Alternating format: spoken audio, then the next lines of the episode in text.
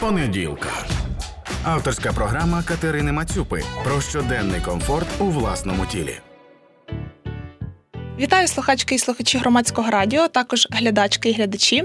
Це програма з понеділка і її незмінна ведуча Катерина Мацюпа. Я консультантка зі здоров'я або coach. І сьогодні ми будемо говорити про дуже важливу сферу нашого життя, драматично недооцінену. Хоча зараз останнім часом вона така стає більш оцінена, про неї більше говорять, але все одно недостатньо, як мені здається. І все-таки говорити це одне, а впроваджувати це трохи інше. І ця сфера це сон. І сьогоднішня моя гостя це Ніка Бєльська. Вона консультантка зі сну, генетикиня і також співавторка книжки, яку я дуже дуже люблю, коли я нарешті висплюся. Ніко, вітаю! Доброго дня. Дуже дякую, що знайшла час завітати. Ми пишемось зараз з Нікою в останній день листопада, тому що Ніка приїхала в Київ, і я вирішила скористатись цією нагодою і поспілкуватись з нею. Взагалі, зазвичай Ніка живе у Сполучених Штатах Америки, і зараз вона здається п'ятий чи шостий день у Європі, мабуть, якийсь четвертий чи третій день в Києві. І я не можу не скористатись цією нагодою, щоб не спитати, як спалось сьогодні. Ну, у мене четверта ніч сьогодні була, і зазвичай перші дві ночі дуже легко проходять е, ну, відносно, тому що після дороги Є виснаження, я просто вирубаюся. А третя ніч найбільш е, складна в плані жетлагу, тому що важче заснути. І дійсно було важко заснути дуже попередню ніч. І вчора у мене були зйомки весь день, і накопичене це разом жетлаг, мабуть, і недосип е, зйомки весь день. І все це дало сьогодні мені 11 годин сну. Угу. А... Я ще сьогодні тестувала важку ковдру, так що це теж нова іграшка. Подивимось. О, клас, клас. Я якраз теж хотіла поговорити про важку ковдру, але це буде трішечки пізніше. Тут додам, що джетлаг це стан, який виникає, коли людина різко перетинає багато часових поясів. А скажи, будь ласка, чи є у тебе якісь особисті лайфхаки про те, як підготувати себе до джетлагу, а також як поводити себе після? Ну, як завжди, зі сном, е, всі лайфхаки дуже не схожі на е, магічну пігулку, всі більш такі про дисципліну. І насправді дуже важливо висипатися перед цим останні кілька ночей перед подорожю, тому що це дає нам ресурс потім швидше відновитися. Тому а, мій рецепт це свято наспати свої там 8 годин, якщо є можливість попередні ночі, і збиратися не в останню ніч, як завжди ми робимо, тому що ми люди, а в якийсь денний час час і не жертвувати сном. І Потім я намагаюся не спати в літаку, якщо я виспалася попередні дні. і Стати вже одразу на новий графік. Тобто це означає не спати в денний час е, в Європі і їсти лише в денний час в Європі, вночі не їсти. Тобто одразу стати на новий графік. І в принципі, я вилетіла в 5 вечора, 11 годин в дорозі, прилетіла в другий дня в Варшаву і там до 10 години не спала. Один раз ем, ні для кого не страшна, в принципі, подовжена ніч. І, і потім я одразу якби проспала 8 годин. Тобто, це такий нормальний варіант одразу намагатися поспати. В літаку я спала, правда, дві години, але я не дуже хороший приклад, бо я взагалі краще середнього сплю, мені здається, це генетично просто. Ой, але це круто, це така крута суперздатність. Да. А оці такі поради, вони справедливі загалом для всіх людей, чи є якийсь такий діапазон індивідуального підходу? Е, це 100% покращить результат більшості людей, бо ну, це відпочинок до цього взагалі взагалі, чим краще ми спимо. Чим більше ми спимо, тим краще ми спимо. І виходить так, що якщо людина постійно в більш-менш нормальному для себе графіку і кількості сну, то у неї вона і менш схильна до будь-яких розладів. А коли вона не досипає, воно як лавина.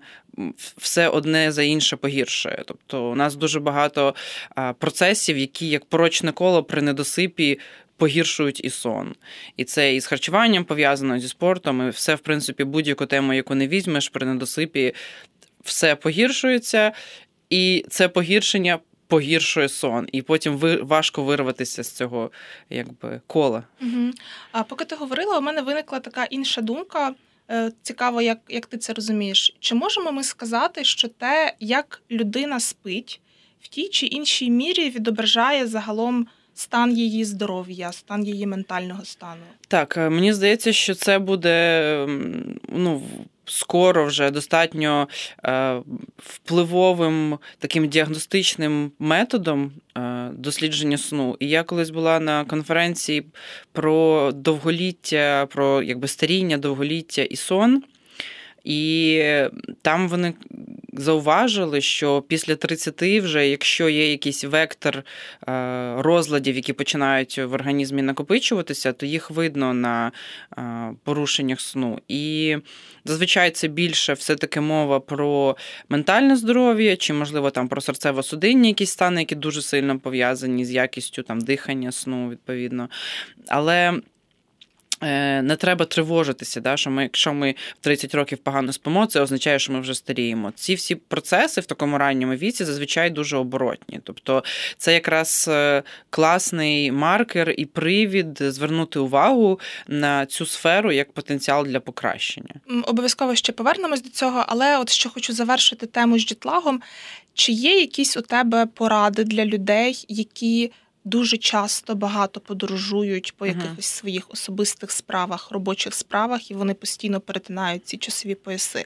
Для таких людей існує щось таке більш-менш універсальне? Е, да, залежить від частоти, насправді. Якщо це ну не частіше ніж раз на місяць, наприклад, то в принципі валідною є порадою просто ставати на новий графік якомога сильніше. І для цього, е, звичайно, потрібно якби два основні компоненти мати в запасі: це е, керування світлом темрявою, да, спимо в абсолютній темряві, е, маски завжди при собі маємо в усіх валізах і кишенях, щоб про це не думати. Щоб якщо ви опиняєтесь в яких непередбачуваних умовах в нових готелях, не завжди вони можуть забезпечити вам якісну темряву. І якщо вам треба е, якось перелаштовуватися на графік іншого часового поясу, чи залишатися, просто не перелаштовуватися. І ви спите в денний час, вам обов'язково треба мати місце з темними шторами і маскою для того, щоб ви могли е, якісно спати, навіть якщо ви спите не в. Е, не вночі в цьому часовому поясі. Тобто Темрява нам абсолютно необхідна для вироблення мелатоніну, щоб у нас нормальний гормональний був компонент е, нашої добової регуляції, щоб у нас нормально день і ніч організм відслідковував. Тому маска це дуже хороший такий підручний інструмент, який займає дуже мало місця. І, в принципі, е, у мене в усіх рюкзаках лежить по хоча б якійсь масці базовій. Е, ми вже так плавно зайшли в тему гігієни сну, тому що коли я вже чую маска, штори, темрява, я розумію, що ми вже кілька пунктів гігієни сну зачепили. Але от я зараз попрошу тебе е, сказати трішки більше, що таке гігієна сну. Тому що коли я вперше в житті почула цю фразу, я уявила собі щось приблизно таке: лікарняна палата, е, ліжко, там дуже чисто і пахне хлоркою, і дуже багато світла. Тобто це така стандартна лікарняна палата. Така у мене була перша асоціація, але потім, звісно, я зрозуміла, що гігієна сну це трошки не про не про це. Е, про що гігієна сну? Ну, Мені здається, що це така загальний термін, щоб описати базові правила правильного сну і все, що з ним пов'язано навколо. На жаль, це не тільки про те, які у нас будуть е, там ковдри і е, лампочки, це взагалі насправді про весь день. Бо ем, сон це такий невід'ємний великий компонент взагалі нашого добового ритму, да, добового функціонування, і виглядає так, що весь наш день є по суті підготовкою до сну, бо впливає на сон. І коли ми обираємо там їсти, займатися спортом, там рівень стресу протягом дня, всі ці загальні речі, які здавалося б напряму не пов'язані зі сном, все одно впливають на сон. І коли люди приходять на консультацію, часто ми починаємо насправді завжди ми починаємо з того, що вони розказують, як виглядає весь їх день. І незалежно це дорослі чи діти, весь день впливає на сон. Тому е, гігієна сну це. Комплекс дій, мабуть, пов'язаних з організацією нашого якісного сну і нашого якісного життя. От я поки слухала е, твою відповідь, я так думала, що ну, може скластись таке враження, що от перед сном потрібно нажати на якісь кнопочки там на собі, чи десь на столі, чи якусь пігулку взяти, щось там закрити, і все спрацює, ми класно заснемо. Ну, на жаль, чи на щастя так не працює. Тобто тут не дарма є такий термін, як циркадні ритми, і сон це просто частина нашого життя. І те, як ми прожили цей день впливає на те, як ми будемо спати і чи будемо ми спати взагалі. Тобто, скільки чашок кави на день ми випили, наприклад, і чи була кава в другій частині дня, а що і коли ми з'їли. Да? А, до речі, щодо харчування, харчування і сон. Що можеш сказати про цю таку відгомін теми? Ну да, у нас е, харчування виконує в контексті сну декілька функцій. Да? Перше, це насичення необхідними нутрієнтами всіма і просто поживними речовинами. Друга функція це контроль голоду, щоб коли ми там лягаємо спати, у нас не було нічного дожору, да? щоб ми не подорожували в кухню постійно, щоб ми не снекали перед сном. І третє це оця часова регуляція. Якщо ми їмо дуже близько до сну, то це погіршує наш сон. Тому харчування це теж якби дуже важлива тема. Зазвичай з неї починають будь-яке покращення способу життя, і ну, важливо розуміти, що тут. І е, композиція їжі, да, склад, і а, її таймінг е, важливі. І основна така базова порада номер один, з якої варто почати, мабуть, це не їсти дуже пізно, намагатися їсти не пізніше, ніж за 3-4 години до сну. Тобто за 3 години закінчити їсти і після цього вже не снекати. І тоді треба подобати, щоб ця останній прийом їжі був достатньо збалансованим, щоб вам не хотілося їсти 3 години. Тобто е, це означає, що він має бути достатньо поживним, мають бути якась клітковина, да, якісь вуглеводи, щось, що ви не перетравите одразу за 5 хвилин, не- захочете їсти знову з одного боку. З іншого боку, ми намагаємося не їсти щось дуже жирне і дуже. е, З великою кількістю спецій, щоб не тригерити, е, як це називається? Симптоми шлунково-кишкового тракту чи Ну, збудження. Зворотній вихід оцей шлункового соку, коли кислота стравохід Мгм. роз, Рефлюкс. Е, да, типу рефлюкса, Е, тому що це погіршує сон людини, навіть якщо повністю не прокидається, вона відчуває все одно дискомфорт і порушуються нормальні фази сну. Тому їсти заздалегідь, їсти помірно, збалансовано і не лежати після їжі. Після їжі завжди краще походити, щоб просто Мгм. воно нормально рухалось, правильно? Да. Якщо якраз от е, поїсти і лягти, то ймовірність там якогось закиду соляної кислоти вона якраз буде висока навіть в тих людей, в яких такої проблеми зазвичай немає. І на своїх консультаціях я часто стикаюся з тим, що ця тема. Е, Їжі перед сном, ну тобто не прям перед сном, а в плані останнього прийому їжі, вона досить індивідуальна, тому що комусь треба поїсти більше, комусь треба поїсти менше, хто як звик. Хтось може нормально там з'їсти мало вуглеводів, хоча я не дуже вітаю таку ідею, але окей, якщо людині так комфортно. А хтось, якщо там не доїсть чи поїсть, наприклад, за 4 години до сну, він вже буде тривожно спати і буде прокидатися під час сну. Тому всі такі речі їх потрібно враховувати, і тут е, є якісь загальні поради, але ще важливе самоспостереження за собою. Тобто, зрозуміло, що їсти там. Перед сном, да, це не дуже здорово, якщо це не якесь там виключення, якась така одна ситуація екстремальна трапилась. А, але якось там голодувати, довго не їсти перед сном, це теж може сприяти посиленню тривожності і порушенню е, архітектури сну. А, архітектура сну. Е, Розкажеш, Ніко, що це таке і чому ми взагалі звертаємо на це увагу? Бо людина може, до речі, поїсти гарно, їй здається, що вона е, дуже гарно заснула. Наприклад, вона поїла якогось бургера, вона випила вина і дуже солодко заснула. Але у неї може бути порушена архітектура сну таким чином. Е, ну да, тут у нас е, дійсно їжа це дуже індивідуальна штука, і у нас є просто ще, мені здається, така культурна особливість, що ми звикли до того, що вечеря це там ледь не найбільша їжа за день. Тому що в обід не всі мають змогу і час, там особливо люди, які працюють чи десь зайняті, е, на повноцінний обід збалансований, і часто цей. Час і можливість приготувати випадає на вечір, і вечір перевантажений їжею. Тому е, тут Тут багато компонентів, і завжди будь-яка робота з е, способом життя це якби протидія звичкам, да, які людина мала, і дуже часто вони йдуть із сім'ї, і е, нам.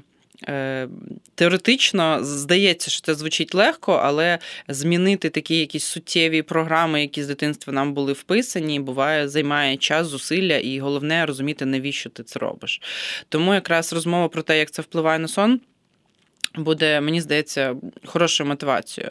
Архітектура сну це про те, що у нас є е, певна послідовність фаз у нашому сну і певне їх чергування. У нас є чотири основні фази.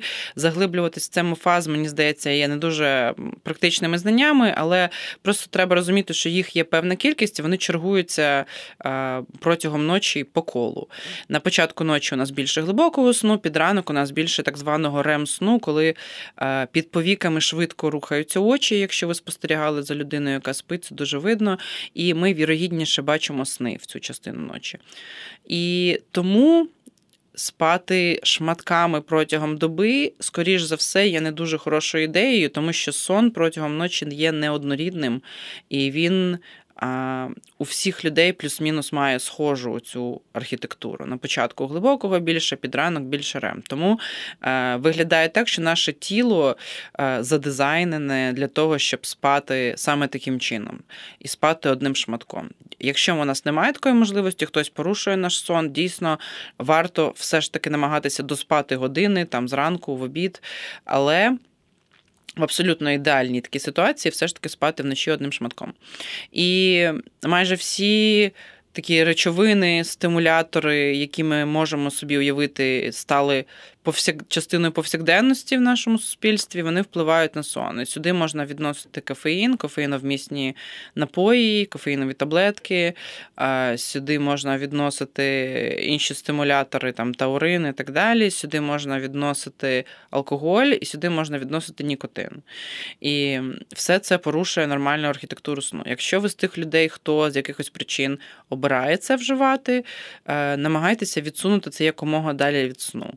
І для кофеїну, наприклад, така усереднена рекомендація не пити після третьої години дня.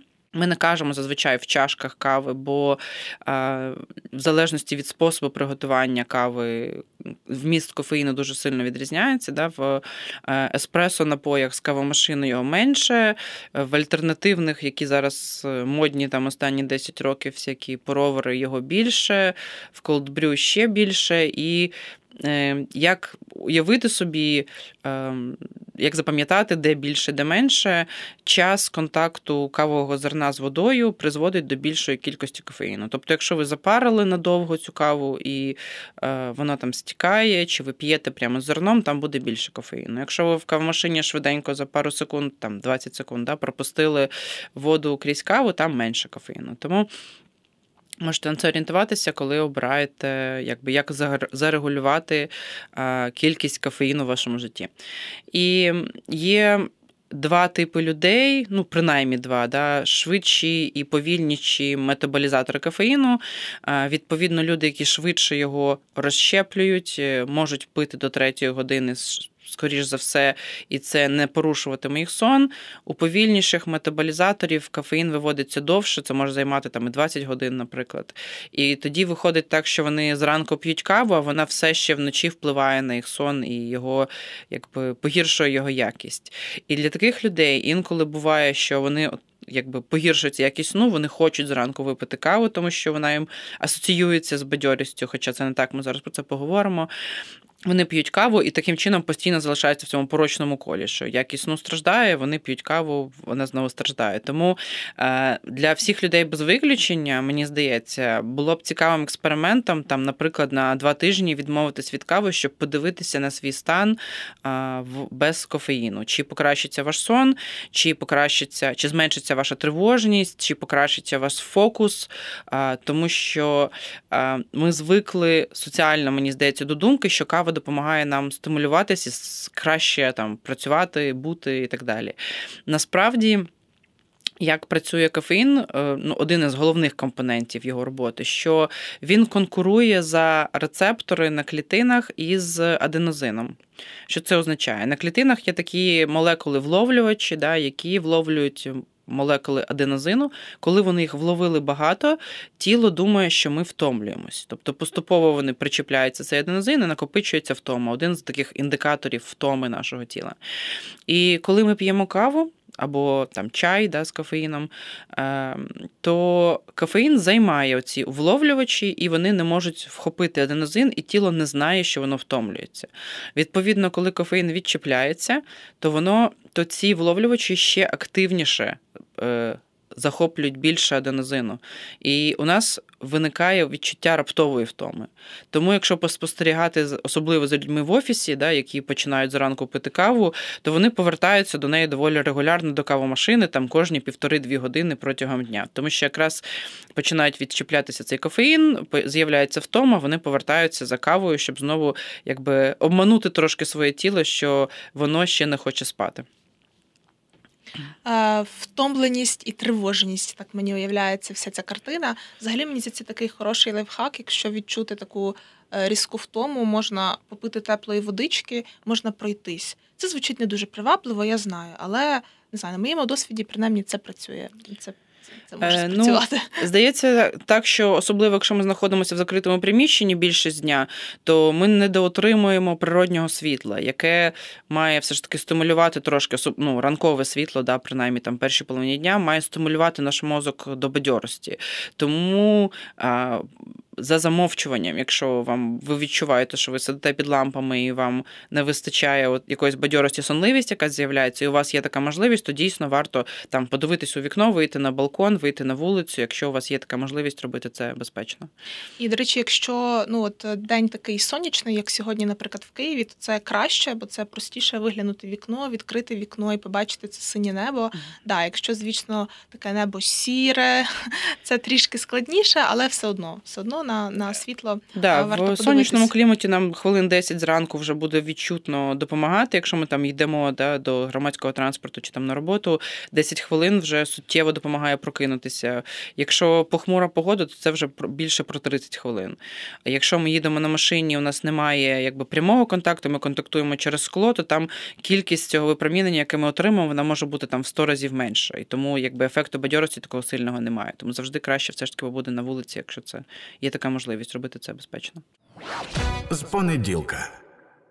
Ми так ідемо сходинками по гігієні сну, і ми плавно дійшли до теми світла. Чому є рекомендація спати в темноті людині? У нас один з важливих компонентів е, підналагодження нашого нормальної роботи нашого біологічного годинника це світло і темрява. Тому темрява нам важлива, причому не те, що просто що зайшло сонце, така абсолютно темрява, коли ніякі лампочки не блимають, або ми одягаємо маску, щоб уникнути цього світла, для того, щоб у нас вироблявся мелатонін. Тому що ми навіть через закриті повіки е, відчуваємо, чи є зовні світло, чи немає. І якщо ви спите в якомусь там домогосподарстві чи в якихось інших умовах, де не можна досягти повної темряви, а в місті це зробити дуже важко, ем, то я раджу вам спробувати маску для сну, або просто якоюсь там футболкою, чимось накривати очі темним тканиною, щоб е, уникати світла. Тоді якість вашого сну суттєво покращується. І єдине, якби побічний ефект від спання в масці, що коли ми звикаємо до такого, то нам потім не хочеться спати без маски, бо дійсно якість відпочинку е, сильно покращується, і це відчувається одразу. На відміну від кави, коли у деяких людей є там синдром відміни, їм дискомфорт на пару днів з маскою, якби ефект з одного разу. Якщо ви її, якщо ви її підібрали і вона. Не злітає під час сну, е, вам зручно, не заважає, то якість суттєво покращується з таким простою такою іграшкою. Ну, маска ще може там трішки тиснути, але це питання вибору. Тобто їх є дуже багато, вони там є фір... да, можна фірмові, пошити, нефірмові. можна да. замовити багато українських виробників, тобто це не є проблемою. Да. Ну і суть така, що треба просто затулити очі. І я, як людина, яка завжди вважала, що спить нормально, в принципі, я й нормально спала. Але коли я вперше попробувала спати з маскою, я така ого, так оце нормально. А так ну, як да. було до того, це вже це вже і не так. Ще є, наприклад, штори блекаут. Штори блекаут вони теж будуть ем, загороджувати нам вікно і загороджувати світло від ліхтаря, і ми не будемо мати цього такого збуджуючого чинника. І також я на консультаціях своїх теж звертаю увагу, що подивіться точно, чи у вас немає в кімнаті якогось такого джерела нав'язливого світла. Наприклад, в мене в спальні це робот-пилосос, який світиться своєю мерзенною яскравою кнопкою, тому я завжди її закриваю чимось перед сном, якщо не забуваю. Плюс, якщо я її не закрию, то обов'язково прийде кіт і почне в темряві її е, бити. До речі, з приводу домашніх тварин. Домашні тварини це така одна зі скарг.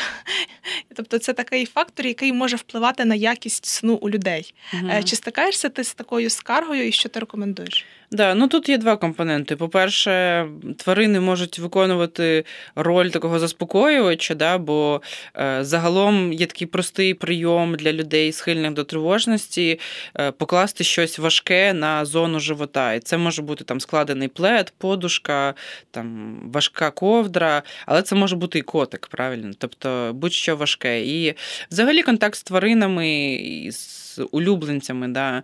Це про окситоцин, це про якісь хороші емоції, про те, що нас нам покращує наш сон. Але одночасно тварини. Е, можуть е, вимагати уваги в той час, коли ми хочемо спати, да, там проситися на вулицю, просити їсти, просто ходити, якісь звуки видавати, і це дійсно Дерти проблема. Диван. І е, ну, що ми можемо, як ми можемо це цьому зарадити? Це автоматичні годувальники, якщо є така можливість, там і так само з водою. За кордоном це дуже розповсюджена тема, щоб про це не думати і регулювати точно порції для тварин. Ем, і або просто закривати двері, якщо вони ну, якби заважають. Тут тут е, треба е, вибрати, що для вас важливіше: сон чи сон тварини, яка буде цілий день, в принципі, скоріш за все, вдома відпочивати. Отак. У мене, до речі, є автоматична годувалка для кота, вода теж у нього стоїть, і двері я закриваю. І був період, коли треба було просто його виховувати, щоб він не робив мій кіт підкопи під дверима, бо він хотів mm-hmm. потрапити в спальню. Але з часом це просто просто припинилось. А, Але ми вже так зазначили про важкий предмет, який може нас. Е, притиснути, і це мені нагадало про важку ковдру. Uh-huh. Ти на початку розмови зазначила, що сьогодні тестувала важку ковдру. І як тобі?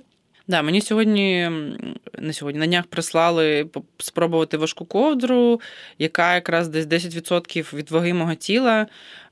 Я перший день спробувала її, коли в мене був от якраз третя ніч сильної житлаги, я не могла заснути, і мене тоді подразнювало все. В принципі, мені здавалося, що мені спати заважає все. Хоча для мене це не характерно. Зазвичай в мене дитина і багато активності, я втомлююсь і відключаюся швидко, незалежно від того, де я знаходжусь. І житлаг це мій єдиний такий час відчути, як інші люди страждають, коли у них безсоння. І я починаю дуже їм сильно співчувати і ще більше намагатися розповсюджувати знання про сон після цього. Тому. Е, вчора я не змогла, я прибрала ковдру, все там натулила темну маску і закуталася, і щось слухала йога нідру. Е, години півтори мене зайняло засинання на житлагу. Е, але сьогодні, після точніше, вчора, після зйомок, я накрилася і виробилася моментально. Це проспала 11 годин. Що не є нормою зазвичай, але як компенсація житлагу, це окей, вважається. І Нормально сьогодні абсолютно не було ніякого дискомфорту, було дуже класно, спокійно, все добре. І за дослідженнями вважається, що і при тривожності, і при розладах хаотичного спектру, і взагалі більшості людей вона покращує якість сну, подовжує сон і зменшує прокидання. Тобто для мене це зазвичай не є проблемою, але для тих, для кого є проблемою, з дослідженнями воно покращує. Тому, якщо ви страждаєте від тривожності або у когось є розлади аутичного спектру, кажуть, що це дуже класно працює. З дітьми обережно під наглядом лікаря, будь ласка, не беріть важкі ковдри для дітей. Для малюків взагалі ми нічим їх не накриваємо, що може обмежити їх рухи, крім мішечки в лісну, тому обережно. Бо я бачила, вже в Україні починають виготовляти дитячі мішечки з е, вагою, да, з якимось як імітація важкої ковдри, я б не радила такого робити. Угу, угу. У мене теж є досвід спання з важкою ковдрою, якщо чесно, кожної ночі з нею сплю. Десь спробувала її, мабуть, весною. Це теж покращило якість мого сну, хоча я не скажу, що я на нього якось жалілась. Але да, з ковдрою абсолютно швидше засинати, бо ти, наче так нею вкриваєшся вона тебе так притискає і заставляє заснути, навіть якщо тобі здається, що ти ще можеш там про щось подумати, про щось потривожитись. Це таке прикольне відчуття. Але е, спочатку воно було більш виражене. У мене вона ну трішки більше, ніж 10% мого тіла, але плюс-мінус так.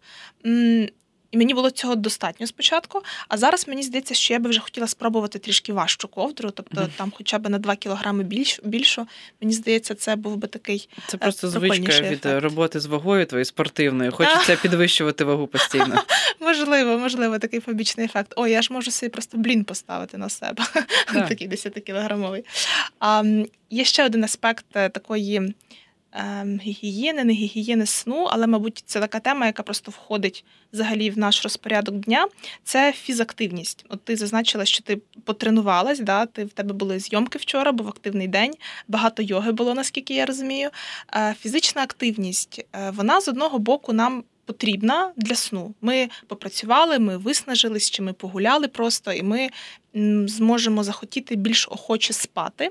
Але разом з тим Е, якесь перевиснаження або активна активність перед самим сном вона може якраз заважати нашому сну. Чому так? Як це працює? Ну, довго, мені здається, існував стереотип, що ввечері не можна тренуватися, бо буде надмірна стимуляція, людина не засне. І для якоїсь кількості людей дійсно це так працює.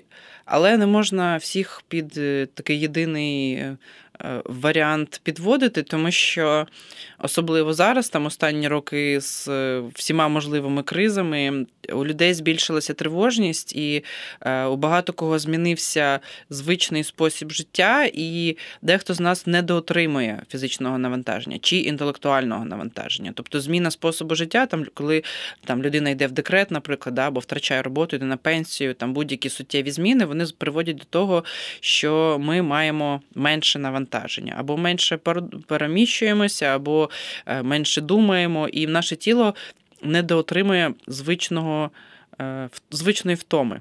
І якщо ми це проаналізуємо, інколи це і є відповіддю на питання, чому ми не можемо заснути так швидко, як заснали раніше. І тому треба подумати, як це можна якби додати цього. Комусь це це буде додавання якихось онлайн навчання, комусь прогулянок, комусь фізичного навантаження.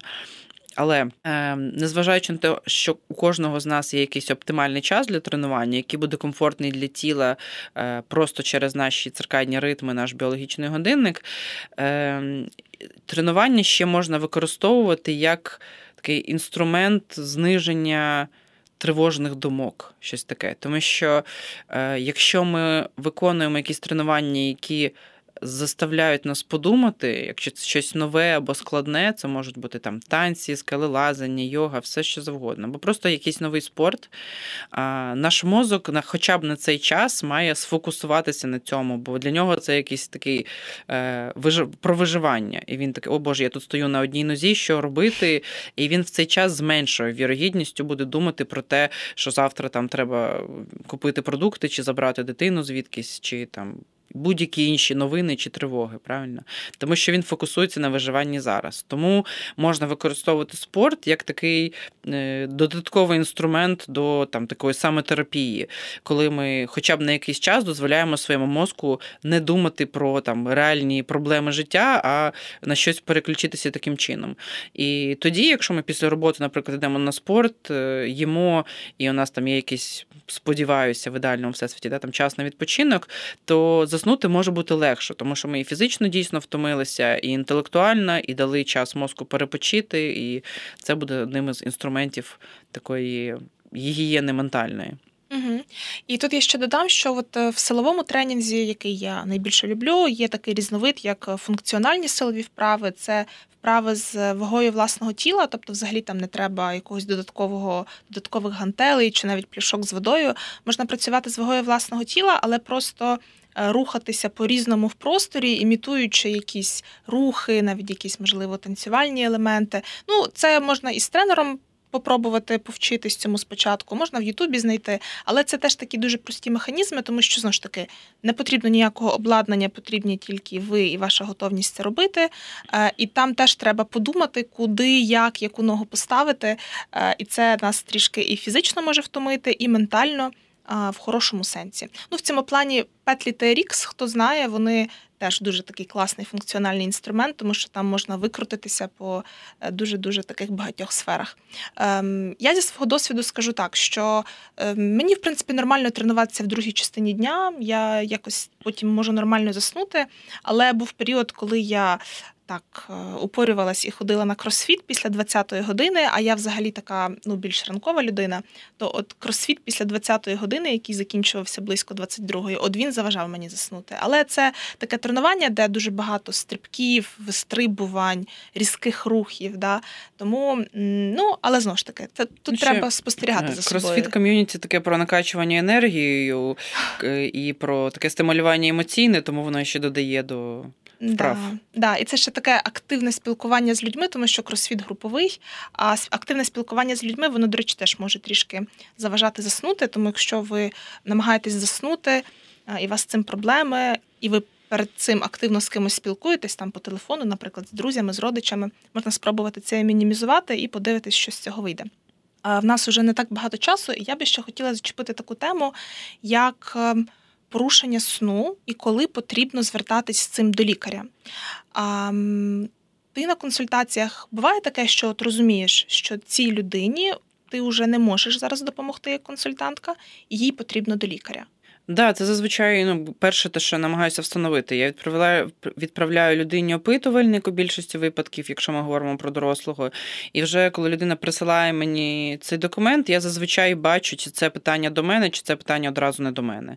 Е, В абсолютній більшості випадків е, до там ковідного часу, да, коли менше криза загальносвітова була.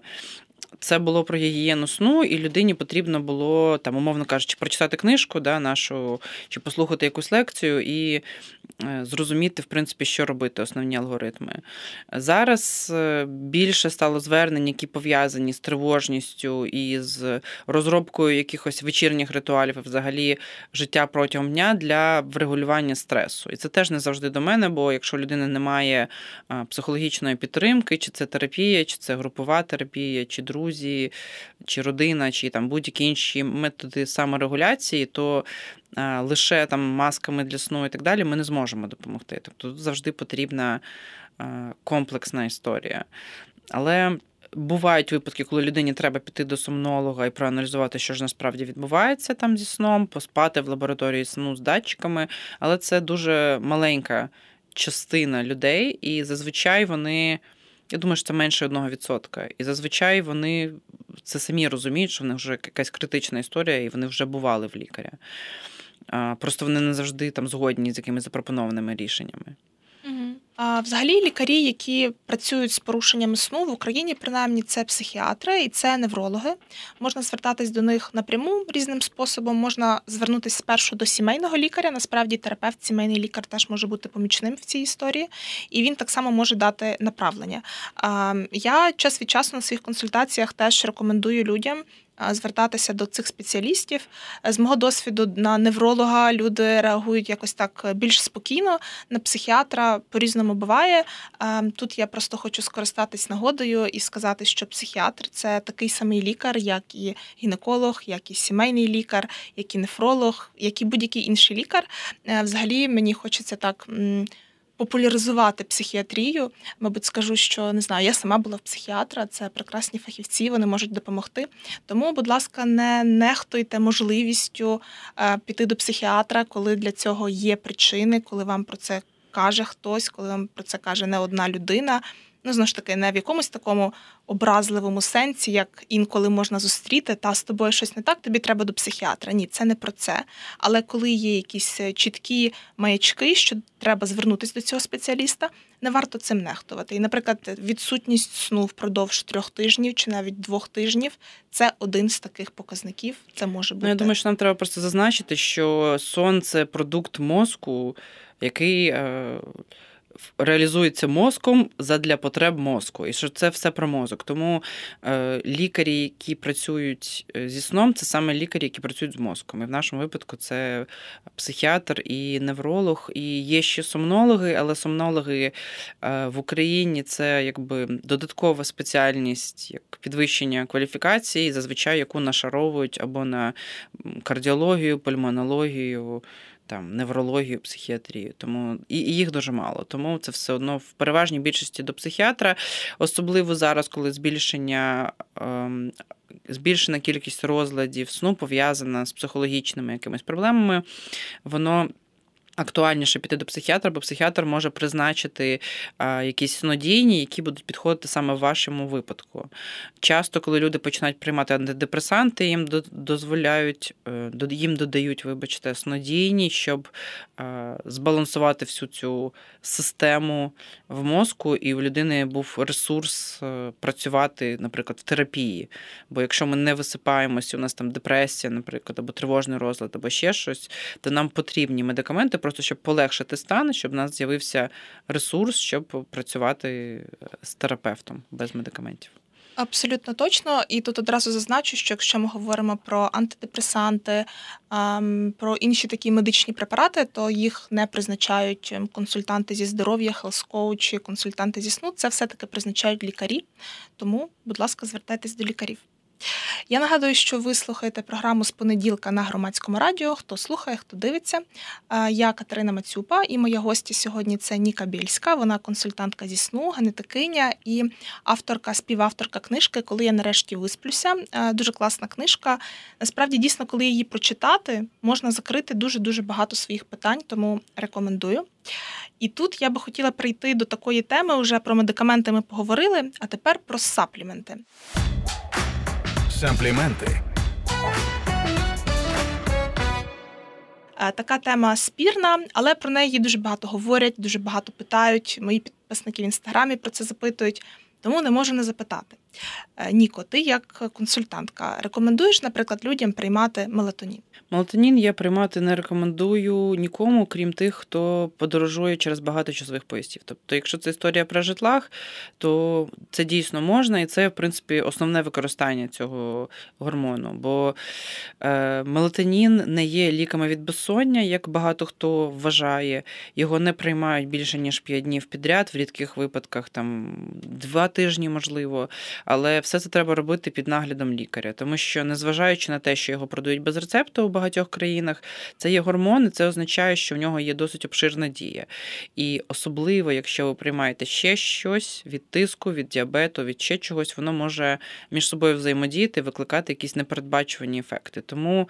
Ем, Якщо у вас житлах, або якщо ви ще один додатковий випадок, людина старше 60 років, вам можуть призначити мелатонін. Але будь ласка, самі собі його не призначайте, бо це може мати е, цікаві ефекти, яких ви не хочете.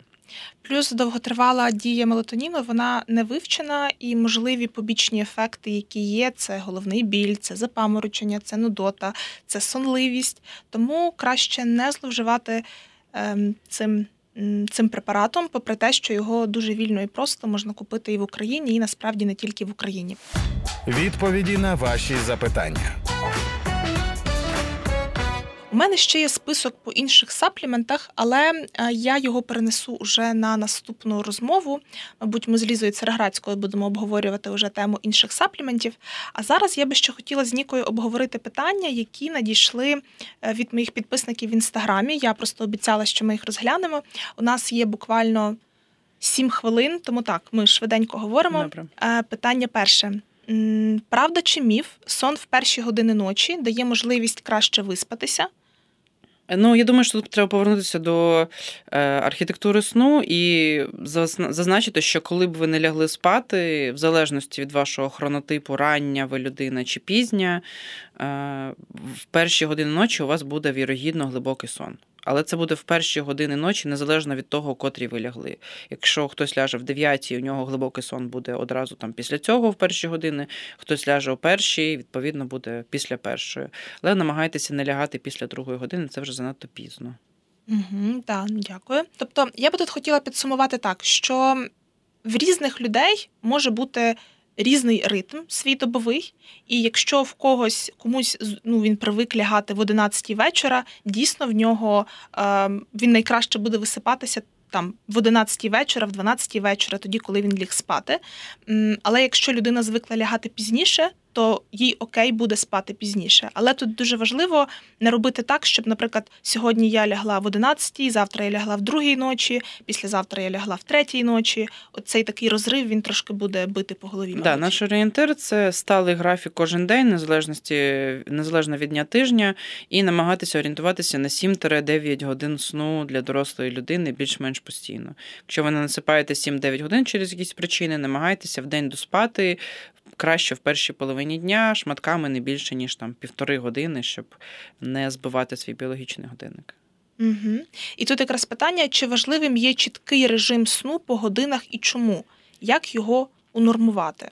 Да, в ідеалі спати в один той самий час, щоб не виникало такого ж відчуття жетлагу навіть без перельотів, тому що тоді тіло починає перелаштовуватися на новий графік. Наприклад, ви встаєте о 6 там в п'ятницю, а в суботу ви встаєте о 9, і тіло думає, що ви перелетіли на 3 години. Починає підлаштовуватися суботу, неділю, а в понеділок ви знову встаєте о 6. Воно починає назад перелаштовуватися. І відповідно виникає ситуація, коли воно в постійному режимі підлаштування і в оптимальному майже не буває. І йому набагато складніше так е, функціонувати. Тому, якщо ви можете цю різницю тримати не більше ніж там година-півтори, це буде для вашого тіла легше і оптимальніше. Що допоможе заснути, коли треба, замість годинних лежань безсоння? Відповідь на це питання ми не встигнемо швидко обговорити, але важливо орієнтуватись на те, що на ваші стосунки з ліжком. Ліжко для сну і сексу, і не приносите туди, будь ласка, роботу чи ще якісь побічні справи, тому що потім вони будуть до вас там повертатися тоді, коли вам треба спати. Якщо у вас безсоння, ви лежите годинами, краще встати, походити, поробити якісь прості, не дуже стимулюючі справи, почитати книжку, і коли виникне сонливість, повертатись назад. Але е, безсоння зазвичай потребує роботи з фахівцем, або ви можете погуглити самі когнітивно-поведінкову терапію, її підхід до безсонні, спробувати впроваджувати їх протоколи, але орієнтуйтесь на те, що якщо ви не засинаєте. По відчуттях без годинника там більше ніж 20-30 хвилин, краще встати і робити щось інше. Е, ліжко для сну і сексу це мені дуже подобається. Можливо, на заголовок візьму. А, Так, і останнє питання: е, годинник, який злічує фази сну, тривалість, чи не бреше він, і чи корисно з ним спати? Можна спати з годинником, але треба розуміти, навіщо ви це робите. Я сплю з годинником просто тому, що я люблю дані, і мені цікаво на них дивитися, і він мені не заважає. Але в залежності від технології в годинниках е, вони брешуть чи не брешуть відповідно.